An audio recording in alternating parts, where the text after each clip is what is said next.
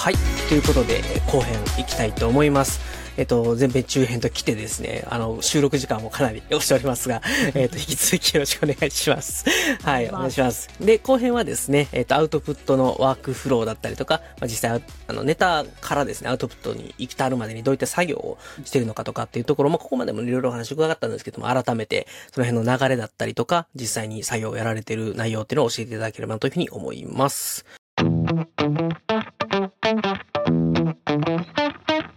はい。はい。ということで、ちょっと、まあ、まずブログから行きましょうか。すぐ終わりそうなんで。あ、そうね。はいあ、でもね、これね、ちょっと、最近ね、うんブログを書く方法を変えてるんで、お動画からの方がいいな。お、じゃあ動画から行っちゃいましょうか。うんうんはい。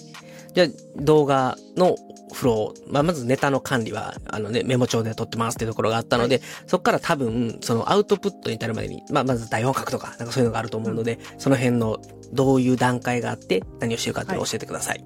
はい。えっと、中編で話した内容とちょっと重複する部分があるんですけど、例えばネタ出しの段階でコーヒー入れながら音声入力でちょっと書いたりとかすると、それがちょっと台本の一部になったりとかして、まあそんな台本の切れ端みたいなやつがメモ帳に溜まっていくんですよ。で、その台本の切れ端みたいなやつを最終的にちゃんとした台本に仕上げるっていうのがまず最初の一歩目ですね。うん。だからネタとしてはもうメモ帳にバーっとあってこれで書こうかなみたいなことはなんとなくあるんだけど今日の動画どれにしよう明日の動画どれにしようみたいなタイミングで台本をしっかり作り上げないといけないから、うんその切れ端みたいな台本をちゃんとしたものに整形する。で、うんうん整形する段階では音声入力である程度走らしたものをまた音声入力で仕上げることもあるし、キーボードで叩いて、うん仕上げることもあるし、まあ、ここの入力の仕方は、まあ、その時の気分だったりシチュエーションだったりするんですけど、まあ、とにかく完璧な台本を作りますうん。でこの完璧な台本は本当にこのままブログとして出せるレベルのものなんだけど若干誤字はもういいものとしててもう読み上げるから、まあ、誤字あってもいいだろうとだからこのまま貼り付けでブログにはいけないぐらいの、まあ、雑雑っちゃ雑。うん句読点とかも結構適当だし。なんなら句読点は息継ぎのタイミングとかで多めに入れてるしうん。みたいな。でまずとにかく台本を作ります、うん。で台本を作ったら僕の動画って今画面のキャプチャーに音声が乗っかったナレーションタイプなんですね。なので、えっと、カメラの前で「はいどうも」みたいなことが今ないんですよ。うん。うん。なので、えっと、映像は最初に撮ってることもあるし後で撮ることもありますとにかく音声が軸なので台本ができたら音声を撮ってでそのナレーションに対してテロップを先に作りますだからプレミア立ち上げて音声撮ったら、はい。テロップを先につけますほうほうほう。この辺のフローがここにたどり着くまでにめっちゃ時間かかったって感じですこれが、えっと、割と今のポイントというか今自分のやってる動画制作フローのコツみたいなところで要は映像のなんとなくのイメージは自分の中であるんだけどそれはもう後で辻褄合わせりゃいいから、うん。とにかく音声として音声コンテンツとして頭からケツまで完成したものを作るっていうのがまず大事で、じゃあ、例えば、ミッドジャーニーとかもそうだと思うんですけど、うん操作をするじゃないですか。うんうんこれがこうなってこうなるんですみたいな、その手順を説明するということはあんまりやらない。いや手順を説明してるんですこれでだからつまり はい。録画してないけど、はいもう何回も操作してるから、うん操作の段階は分かってて、で、あれちょっとあそこの文言なんて書いてあったっけぐらいは、操作しながら調べます。だから台本を考えてる時点で、そこに表示されてる文字が、いわゆるジェネレートボタンを押しますみたいな時は、ジェネレートボタンって書いてるなってことを確認して、うんうん。台本にジェネレートボタンって書いておきます。だから台本書くときは、ちょっと操作します。画面をああ、なるほど。でもその時点で録画することあんまないです。ああ、なるほど。で、徹 底 えっとね、録画をしとくパターンもあって、はいそれは、例えば新機能が追加されましたみたいな時うに、んその新機能が追加された時しか出てこないポップアップとかがあるんですよ。うん。うんうん。例えば。まあ、もしくは新しいサービスさ触るときに、そこでしか登録するフローを録画できないから、そこは一応録画してます。あだから素材としては何カットか抑えてることはあるっていうぐらい。あー、なるほど、なるほど。うん。まあ、とはゆえ、えっと、うん別に、その、そ素材を取ってるだけであって、素材を取りながら入れてるわけではないってことですよね。そうそうそうそう。だから多分ね、ほとんどのその画面キャプチャーしてる型の YouTuber の人って、はい多分画面操作しながら喋ってるはずなんですよ。そうです、そうです、そうそう。で、そうするとね、フィラーがめっちゃ入るんです。フィラーってあの、えーとか、あのとか。はいはいはいはい。僕は、とにかく、今こうやって喋ってるうちは別にいいんですよ。うん。それは自然じゃないですか、うんフィラーが入っても。ナレーションベースに、えーとかあのが入ってんのがわけわかんないから、ナレーションベースだったら切ればいいじゃんって思うんで、うんうんで、切るぐらいだったら喋んなきゃいいじゃんって思ったんですよ。だから台本をちゃんと作って台本の通りに喋るんですよ。で、実際テレビのナレーションってそうじゃないですか。そうですね。ね。その要は曲穴の人がナレーションをしてるパターンって、えーとかあの入ってないけど、うんでもバラエティの生放送ではまあ入っちゃうこともあるみたいな。うんだからやっぱりナレーションは綺麗でありたいから、うんだからナレーションを台本通りに喋って、で、そのまんまテロップ起こしをすると、綺麗に喋ってるから、テキスト起こしがめちゃめちゃこう楽というか、まあ、その通りに上がってくるんですよね。だからあとは固有名詞とかだけ直して、あとちょっとつながりとかだけ直して。プレミアの自動テロップ生成がそうそうそう生きるわけですね。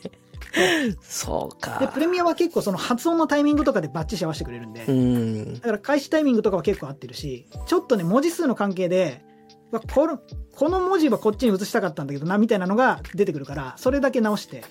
で、そうすると、まあ、ナレーション取ってテロップつけてで1時間かかんないぐらいですかね。うん。あちなみに僕は大体5分ぐらいの尺の動画が多いんで、うん5分尺の動画だったら、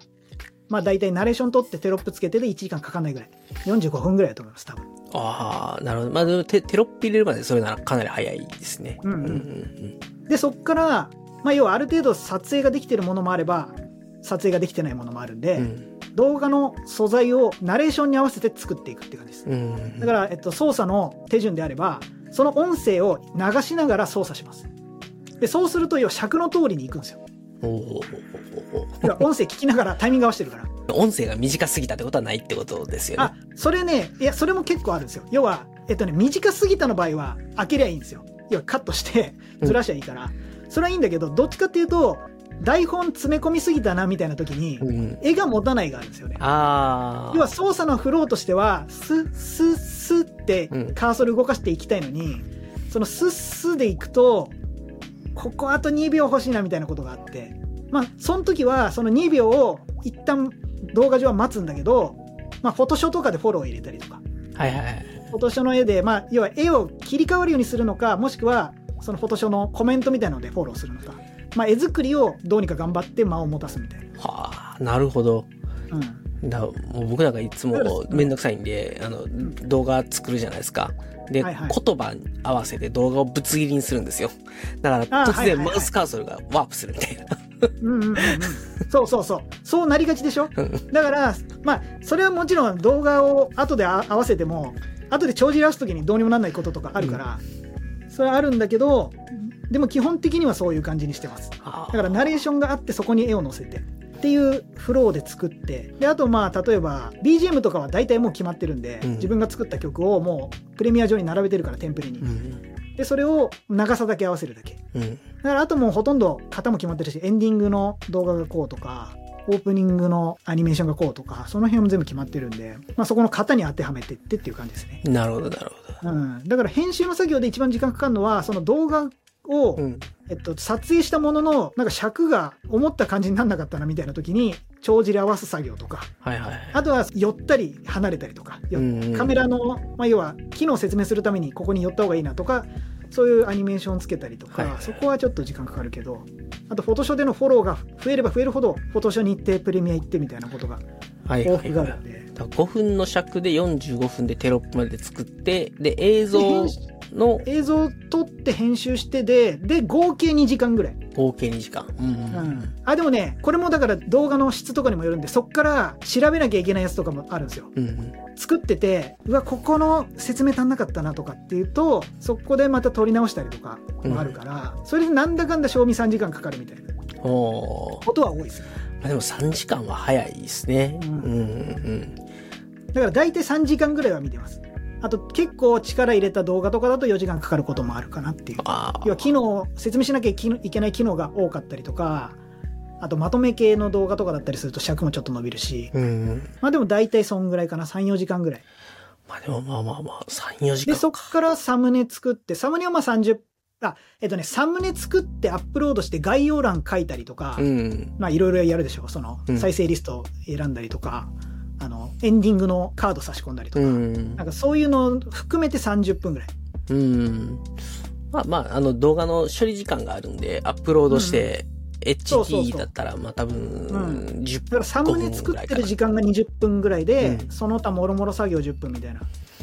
なるほどで、。タイトルは大体まあネタ帳の段階で考えてるから、まあ確定ではないけど、仮タイトルみたいなのがあるから、仮タイトルそのままはめるか、はめてみて、なんかもうちょい変えたいなと思ったらタイトル変えてとか。じゃあタイトルは動画で入れない感じですかね。あ、動画の中には入れてないですね、タイトルは。ああの、タイトル変える可能性高いから、うんだからタイトルの通りみたいなこともあんまり言わないようにしてて、動あ。画ではいはいはいはい。後で変えたら辻褄合わなくなるなみたいな。なるほど。うん。で、ここまでで動画の話。うん。で、こっからブログの話なんですけど、うんプレミアはテロップ書き出しができるんですよ。なので、テキストデータとして書き出します。う。うん。で、テキストデータとして書き出して、えっと、それテロップ用のデータなんで、開業とか、要は読みやすい、テロップとして読みやすいタイミングで開業が入っちゃってて、あと句読点は全部削ってるんですよ。テロップに句読点いらないから。うんうん。なので、これをチャット GPT に投げて、えっと、適宜句読点を入れてってやってるんですよ。そうすると、適宜句読点が入ったテキストデータが手に入るんで、これをワードプレスに貼り付けて、で、あとは、えっと、画像を挿入したりしないといけないから、はいはい。今度は、えっと、プレミアに戻って、えっと、テロップ、えー要は別名で保存して、ノーテロップ用のテロップなし版を作るんですよ。なるほど。で、テロップなし版を書き出して、はいで、画像を見な動画見ながら、キャプチャーしていくんですよ。あの、ブログではこの画像が必要だなみたいなのが、もうなんとなく見えてるんで、で、キャプチャー取ってって、で、そうするとそのキャプチャーそのままブログに使えるんで、まあ、サイズだけ直して、ブログ用に書き出して、それをあとはさっきチャット GPT が作ってくれた文章のここに画像、ここに画像、ここに画像。で、アイキャッチ画像はそのままあの YouTube のサムネをサイズだけ変えて入れて。で、これでブログの完成です。最近はあれですか、動画からのブログ記事っていうのが多い。多いですう。ん。最近はもうセットにしました。うん。ここ2ヶ月ぐらいは多分ね、ずっとそうしてます。全動画がブログ記事にコンそう、バーここ2トされてる。ヶ月ぐらいは。割と序盤それをやってなくて、わこれやった方がいいなって気づいてからはやってます。うん。ちなみにそれ動画を公開した後にブログに記事に仕立て直すうんうん。メリットってどういうところがあります？あ僕もややること、やるときはやるんで、あなたも分かってるんですけど。これ最大のメリットは、誤字脱字が圧倒的に少ないです。うん。要は動画の編集の段階で何回も見てるから、あまあもちろんその動画のテロップの誤字脱字がある可能性はあるんですよ。何回見てもミスってることあるから。でも、ブログ一発ドンよりは事故が少ないって感じ。あ。おーなるほど、なるほど。ブログでもやっぱ普通に筆走らせてて誤字脱字やっちゃうから、うん。それよりは何度か見たデータの方が遂行してる回数は多いから。うん。なるほど。うん。なんか、例えば、YouTube だけよりもブログを書いた方が、例えばブログの読者が YouTube 見てくれるとか、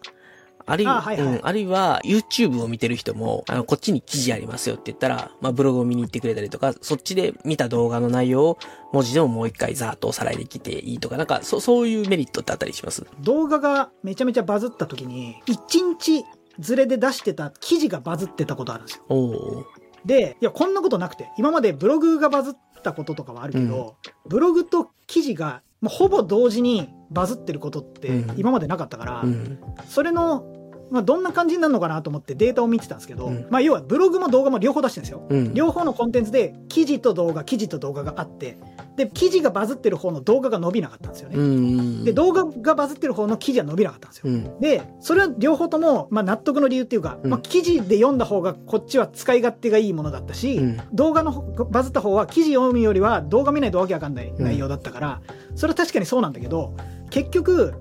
出す段階でどっちが受けるかわからんなっていう。うん。だから、両方出せるんだったら出しておいた方がいいなっていうところですね。で、まあ僕の場合はうん毎日更新やってるから、まあ毎日更新の中に組み込めるっていう、まあ自分の中でちょっと楽できるってところもあるし、まあ、毎日更新が続く一つの秘訣ではあるってことですね。そうそうそう、んでもあるし。うんで、あとなんかよくブログがいいか YouTube がいいか論争みたいなのを。まあ最近はもうね、だいぶなくなったなくなりましたけどねなんはいかそういうのを見たときに、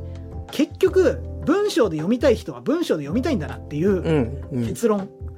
だから、まあ、ライフスタイルとかにもよるし、要は例えば、僕なんかは動画見るときっていうのは、皿洗いしてるときとかは動画を見るわけです。はいはいはい。それは皿洗いしてるときに記事、記事は読めないから。うん。スクロールできないから。で、そう考えると、例えば通勤電車ではどっちが多いのかなとか、うん。まあ、要はその人のライフスタイルによって、要はどっちがハマるかって分かんないし、あと、そもそも動画が苦手って人もいるし、うん。それ考えたら両方出してあげた方が親切だから、あの習慣というか、聴覚優位とか視覚優位とか、あの、まあ、も文字がいい人もいれば映像がいい人もいるっていう、そのビジュアルか文字情報かっていうのも人の脳の構造で違ったりするので、うんうん。まあ、そこは両方ある方がいいっていうのもあるし、僕ちょっと実は一個仮説があって、はいはい。動画を見てる若者たちがタイパーをすごく意識するじゃないですか。うんでも、それ言い出したら、ブログ読んだ方が、あの、例えば10分の動画を見るときに、文字情報だったら、日本人でそこそこ文章を普通に読める人やったら、多分2分ぐらいで 記事読めるんですよ。だから、そういうのを考えたときに、もう一回ブログ来るんじゃないかなと思ってて、はいはいはい。だから、実はやっぱり活字のタイパいいよねって。言って、戻ってくるんじゃないかなっていうのもあるので、まあでもね、これもだから結局ライフスタイルによる気がしてて、うん。あの、音声の良さって、やっぱ家事やりながら、ながらで聞けることかなと思。ってるから、だから、その、もちろんブログの方が僕自身も読むの時間かかんなくて楽じゃんって思う派だけど、でもそれでも僕が音声コンテンツ聞いてるのって、結局、やっぱ目で追うより耳で追わなきゃいけない時間があるよなってういうん。ところだから、だから目で追う時間はあるけど、そのコンテンツに時間割きたくないっていう可能性もあるじゃないですか。ああ、はいはい要ははい。、そのコンテンツを聞く時間はあるけど、見る時間はないみたいなこともあったりするから、だから結局、両方よ用意していた方が、あとまあ SEO 的な意味でも、うん。よ用意していた方が、まあいいんだろうな。なるほど、なるほど。うんうん。そう、SEO はやっぱでかい気がしてて、あの、まあ単純にブログを読んでて、一緒に動画を見てくれたら滞在時間が増えるっていうのもあるし、Google 検索した時の入り口が増えるっていうのもあるし、うん。あとまあそもそも YouTube 検索しかしないみたいな人も出てきてるから、うん。そうした時に YouTube 内で検索上位にいられた方ああ、がいいし。そうか。うん世界2位の、うんん？多分2位だったはず。検索エンジンは YouTube なんですよね。ああ、なるほど。Google、YouTube なんですよ。はいはいはい。一社独占。そう。だから、結構だから YouTube ファースト。まあまあ、昔 Instagram ファーストで検索するみたいなのもあったんですけど、やっぱり今は、まあ Google 検索から行くか、YouTube 検索から行くか。で僕も確かに、あの、なんか知りたい、調べ物したいなっていう時とかに、Google で検索するよりも YouTube で検索することも増えてきてるので、うんうん。例えばチャット GPT の使い方みたいな、なんかそういうのをちょっと他の人の活用法を知りたいなと思った時に、もう割と結構 YouTube で探したりすることが多くなったので、まあ、おっこんなおっさんでもそうなんだから、きっと、生まれた時から YouTube があるような人たち。あ、そうそうそう、YouTube ネイティブみたいな人たちからすればきっとそんな感覚なんだろうなと思いながら、うんうんうんまあ確かに、まあ入り口として YouTube っていうのをちゃんと意識していくっていうのは、まあいいのかなっていうのは確かにあるそうそうそう。だから特に How to 系はね、うん。やっぱ何何々使い方みたいなことはやっぱり、うんだから画像生成 AI 無料とかうん。で調べてる人は多そうだから、なるほど、なるほど。うんそうか。まあでもまあそうですよね。ち、ちなみに、もともと、で、ブロガーとして、それなりに、はい。それなりにそれなりにいたわけじゃないですか。まあそうはいで、そう、ここから見たときに、YouTube、まあ僕も実はやっぱり、同じ、多分同じ感覚を持ってるんですけど、ブロガーとしての資産が YouTube 始めたときに、全然こうへんかったなっていう。ああ、まあまあ、それはそうでしょ。それは。そう。ちょっとね、いや、舐めてたでとだから可能性があるんじゃないかなと思うけど。うん。だから、ま、全くリーチ、今までしてなかった層にリーチができるという仮説自体は多分合ってる気がしてて、うんうん多分 YouTube やってなかったら、あの、僕が多分タッチすることがなかった人たちにリーチできたっていうことはあるんだけど、びっくりするぐらいブログと比べて YouTube が最初見られなくて、いやいやあれと思って、そうでしょブログの読者みんな YouTube 見ひんのかなと思って。うんうん。でも本当に多分そうなんだと思う。結局、う要はベックンの情報は置いたいんだけど、それは別にブログで読めるんで、私は満足です。みたいな人だったら動画は見ないだろうから。そうそうそう。うんそうなんですよね。まあ、でもそれも結局やっぱライフスタイルに。そう、ライフスタイルですよね。音声を聞いてる時間を割くんだったら私はお笑いに全部っぱしたいっうん。ていう。でも通勤時間にベックンのブログは読みたい。みたいな人だったら、はいあ結局、じゃあベックンの動画は見ないってことになっちゃうから、そうそうそうそう。ね、逆もいるからね、結局。そうなんですよ。だからそれはうんすごく思っていて、で、うんかつ、競合が違うんですよね、メディアごとに。あだいはいはい YouTube はテレビと結構やっぱり勝っちゃうし、まあ今だと多分 Netflix とか、あの、Amazon、まあ Amazon プライムが多分一番強力な ライバルというかなんですけど、やっぱりそういう動画を視聴するとかっていう時に同じ2時間を使うんだったら映画の方がいいよねとかっていう、やっぱり比較をされたりする対象にやっぱ YouTube ってなっちゃうところがあって、で、まあそれに比べてブログはそことは勝ち合わないし、別に新聞とかとブログは勝ち合わないし、まあせいぜいネットニュースぐらいかなっていう。ぐらいだし、まああとはやっぱり検索流入がほとんどなんで、まあ基本的には自分が知りたい情報があって、それで引っかかってきてるからクリックして入ってきてくれるっていう人が多いので、まあそこが多分可処分時間の考え方、要するになんか困ってることがあるから調べてリーチしてくる場合があるのがブログの多分一番大きなルートで、で、YouTube は、まあどっちかっていうと、調べ物もあるんだけど、まあ、YouTube を見るという習慣が、まあ、テレビとか Netflix とかそういうものとのせめぎ合いの中で、じゃあこの空いてる2時間何の動画見ようみたいな。で、ど、どこからコンテンツを持ってこようかなっていう感じなので、まあ、その YouTube の中での競争も熾烈ですけど、その他の動画コンテンツとの競争でも熾烈やなっていうのはちょっとうん思いますね。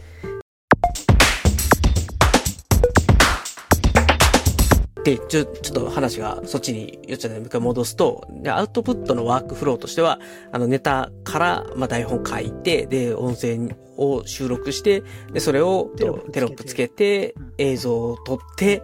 で、なんだかんだやって YouTube に公開して、うん。うん。で、その後ブログまで行きましたと。うんで、ブログ単体みたいなものっていうのも、まあ、今はだいぶ減ったと思うんですけど、うん。うんうん。いや、もし単発でブログ書きましょうってなった時に、まあネタは多分メモ帳にありますと。うん。そっから、どう、どういう作業フロアなんですか？えっとね、まあ、ブログは結局 YouTube でいうとこの台本書く作業みたいな感覚なんで、同じようになんかネタの走り書きみたいなやつがちょっといるんですよ。うん。大体まあじゃあロからのパターンでいくとその下書きもないパターンもあるからそうすると、まあ、まずワードプレスの投稿画面を開きますうん。で一番最初にまずスラッグを決めますうん。まあいや URL 何するかなを決めます 最初にはあ。で、えっと、まあ、要はネタから決めるわけですよ。はい。で例えば、まあ、グルメ記事とかだったら分かりやすい。えっと、エリア名、食べ物名、メニュー名みたいなことだったりとか、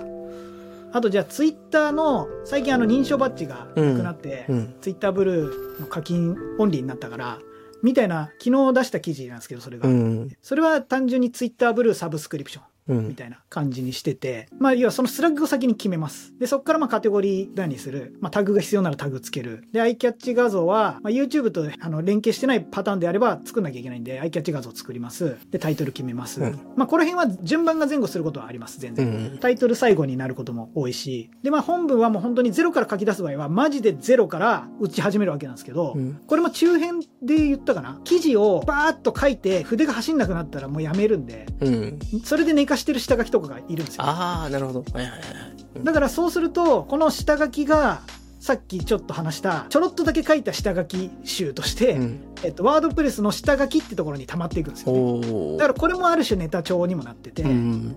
で、えっと、筆が走り、走り続けるやつもあるんですよ。うんあのもう、うわ、これめちゃめちゃ書けそうみたいな時はもう一気に書き切っちゃって、で、それでまあ30分ぐらいでバーッと書いて、まあ必要であれば画像を差し込んだり、うん。で、そっからまあ、アイキャッチ画像とかは、あの、前後するから、えっと、先にできてなければ作るし、タイトルも決まってなかったら決めるし、で、そっから、じゃあ投稿日を明日にするのか、明後日にするのか、みたいなことを考えて、投稿ってやって、で、この記事に対して関連記事作るかどうしようかな、みたいなことも考えますね、そのあたりで。うん。まあ、書きながらも考えてるけど、なんならスラッグ決める段階でもちょっと考えたりもしてるけど。すげえな。ツイッターブルーサブスクリプションってことは、ツイッターブルーなんちゃら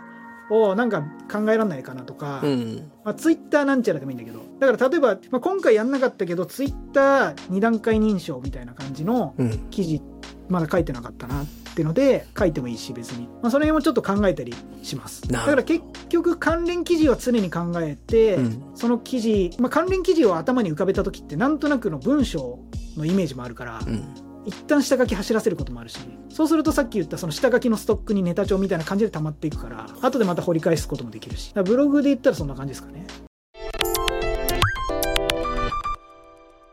ごい。なんか、あの、なんか、大ちゃん徹底的にちょっとどっちかというとウェブマーケターというか、うんうん、うん、うん、やっぱりどうやってその出していくコンテンツの価値というか、まあ、SEO 的な意味での価値っていうのをすごく意識してやられてるなっていうのがあって、で、僕はどっちかっていうと割ともうネタがそういうの関係なくバーってワークフローとかに書き出しておいて、で、あるいはその時に書きたいことみたいなのがあって、でそれを自分の欲求ベースというか、こういうことを言いたいっていうのをベースでアウトプットするので、きっとこういう関連記事を書いた方がいいんだろうな、みたいなものをあんまり重視してこなかったというか、はいはいはい。うん、なんか、うん、いつか書こうと思ったまま4年ぐらい放置されてるとかって。そう、今、まあ、それはあるけど、それは僕もあるけど。そう。関連記事考えないっていうことはないなうん、だからそこがすごいな常に関連、要は過去からの関連なのか、うんこれが新規記事であれば次の関連は何かみたいな。いや、横のつながり考えちゃうな。僕はあの、割とだから、10個ぐらいの記事でもって、一つの連載とするみたいな、体裁で書くっていうことはあるんですよね。はいはい、だから、個別の記事5個ぐらいでもって一つのクラスターとするみたいな考え方って実はあまり持ってなくて、トップダウンで自分が言いたいことがあったとして、それをブレイクダウンすると10個の記事に分かれるから、この10個の記事を書くことによって自分の言いたいこれが満たせるみたいな考え方をする。うん、多分、とってもアウトライン的な考え方で企画を考えるので、多分そっちの人間からすると、なんかネタがありました。で、あと当然例えばアウトライナーに書き出した時点で、これを説明するときには、こいつとこいつとこいつは言うべきだよね。じゃあこれだと記事長くなりすぎるから、3つぐらいの記事に分けようとか、そういうことはやるんですよ。うんうん、で、ただそれってどっちかっていうと、連想ゲームに近いというか、うん、うん、ネタをボンと入れました。で、これを書くんだったら、こいつとこいつを書いた方が、なんかより情報として価値があるみたいな考え方で書くので、なんか関連性というか、非リンクとしてどうかっていうよりは、単純にこの3つでもって1つの、うん、うん、うん、まあ。分割してる感覚よね、それはね、多分。そうそうそうそう。だからこ構成、あくまでやっぱり構成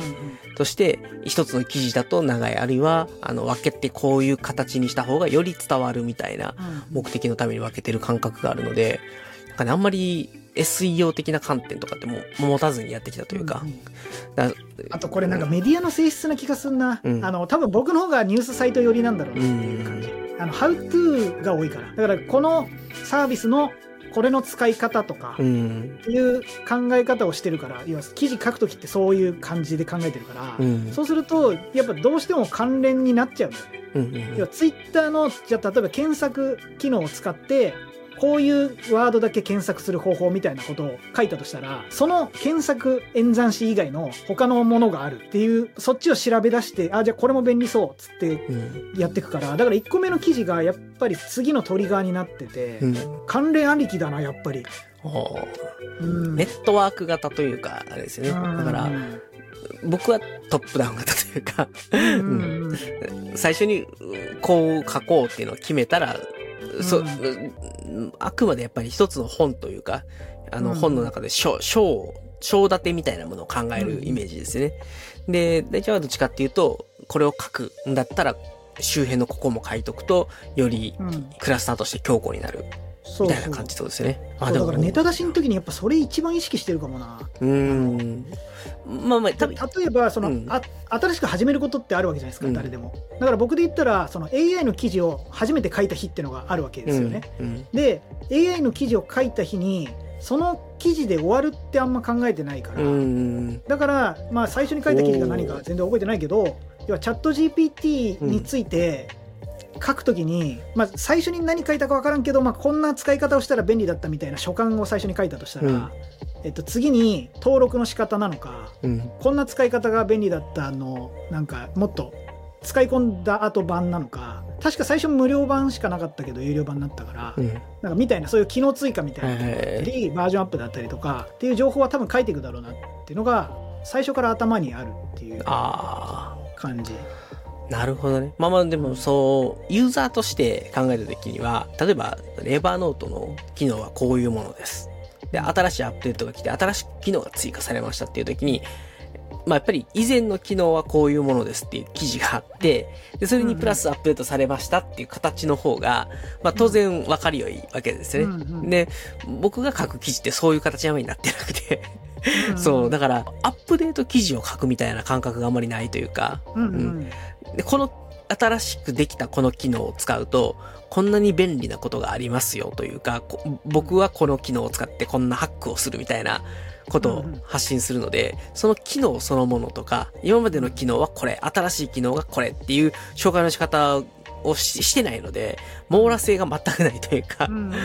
それはそれでう羨ましくもあるし、うん。だから僕でも多分ね、その、のベックンと僕の共通点としては僕はそのニュースサイト寄りだけど主観は入るから、うん。その便利だったことしか紹介しないのは間違いない。うん。だからアップデートが来てなんかつまんないアップデートだったなってこともあるわけじゃない、バグフィックスだけですみたいな。それは触れないし、うん。でもなんかこれは触れといた方がいいなとか、うん。説明しといた方がいいなとか便利だったなとかそういうのであればやっぱそこの主観ベースではあるかなっていう感じ、うん。何でもかんでも関連であればいいってことは今んとこないかな、うんうんうんそこもだからメディアの性質によって例えばそういうガジェット系の人とかだったら新しい情報が出たらもう全部書くみたいな人もいるけど、うん。使ってみて良かったことしか書かない人もいるし、うん。僕は割と使った使って良かったことしか書いてないつもりではいるから。なるほど。いや、でもまあまあ、面白いです。まあ、そう、そういうスタンスというか、なんだろう、芸風ですよね。芸風の差で。ね、そうそうそうなんかその差な気がするけどねうん、なるほど。でも単純に僕はその関連の方が楽だなって思ってはいるから、はいはいはい。ネタ出しも楽だし継続するのも楽だし、うん多分まあ、どっちがいい悪いとかでもないし、うんうん僕もそうしたいという思いがないわけではないですよ。やっぱり、うんあの、機能の説明がバーっとやっぱりちゃんとあって、で、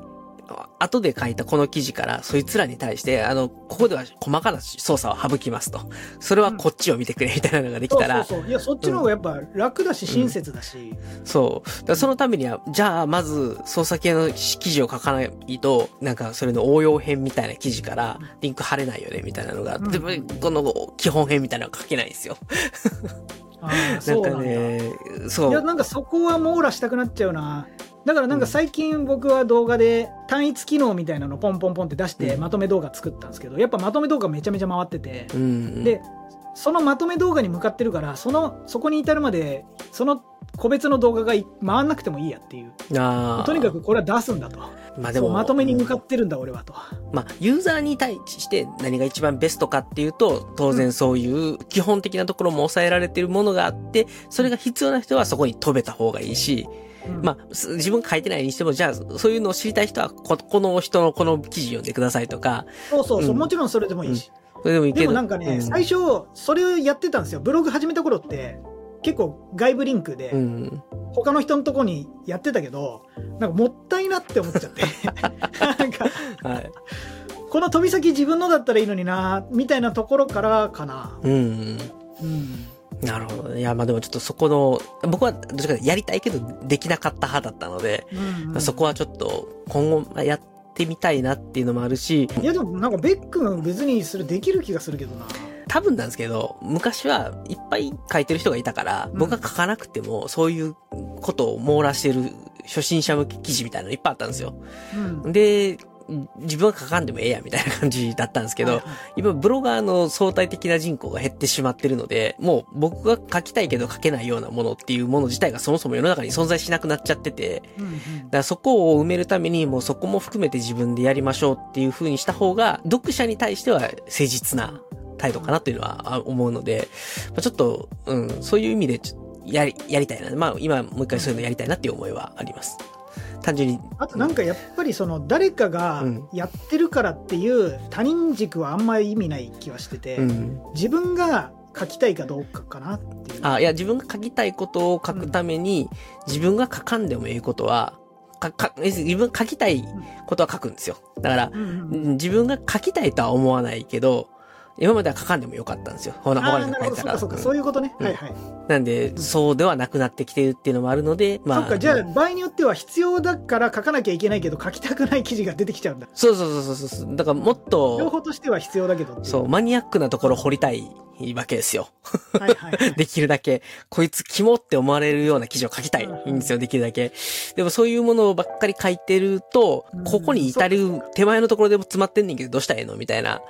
人人たちを置き去りにしちゃうので、はいはいはい。うん、だから、まあそうです。ね、そういうのも書いていって、マニアックな記事も書いていって、まあ一つのメディアとして完結できるように、要するにまあ、大ちゃんに言うもったいないという感覚も、まあ、多分あるし、うん、なんかそういうこともやってった方がいいという最近モチベーションになっているので、多分ちょっと増やそうかなっていう思いはあります。はい。っていう感じですね。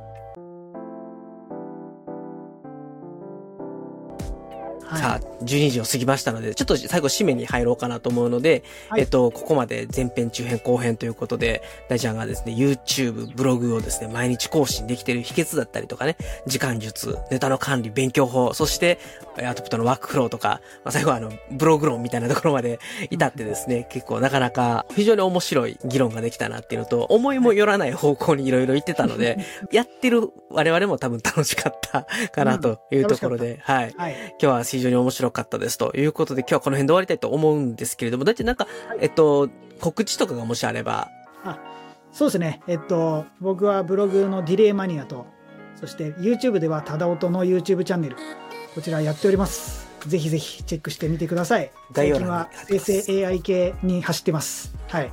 もともとただ音の YouTube チャンネルって音楽系チャンネルだったんですけど、まあ基本的には僕のスタンスとしては、音楽やってる人とかクリエイターの人に役に立つ情報をっていうスタンスなので今は音楽やってる人も AI 頼って時間を生み出して音楽に集中しした方がいいんじゃないかっていうそういうメッセージでやっております。まあ、ていうかあれですよね、最近の AI のネタは画像生成 AI とか映像、作った絵を喋らせるみたいな、うん。あああいうのとか、その音声系の AI とかも含めて、日本であそこまでちゃんとコンテンツとしてバーって出してる人ってほとんどいない。あの、チャット GPT 便利やでって言ってる一丁紙のあの有名人がいっぱいいるんですけど、多分大ちゃんのチャンネルがまあ一番画像生成 AI とか、お映像、音声系の AI、まあ、あるいはチャット GPT もそうなんですけど、うん。まあ、そういうものをいろいろ網羅して、情報量が非常に多いかなと思うし、一本あたりも5分ぐらいなんで、サクッと見れて、はい。大変参考になるので、ぜひ皆さん見ていただければなと思いますというのと、はい。あとあれですよね、我々のコラボ動画も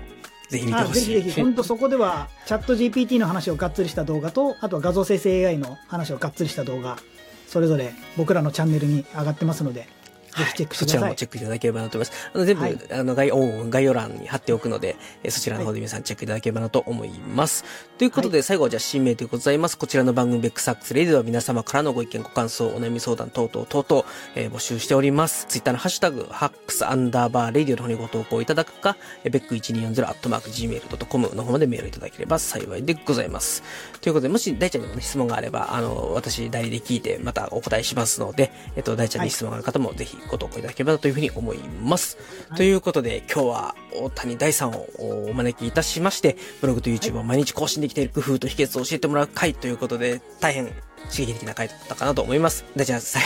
長時間にわたりありがとうございました。はいありがとうございましたはい。そして最後まで見ていただきました皆様、誠にありがとうございました。はい、それでは今日はこの辺で終わりたいと思います。それでは皆様、さようなら。さよならありがとうございました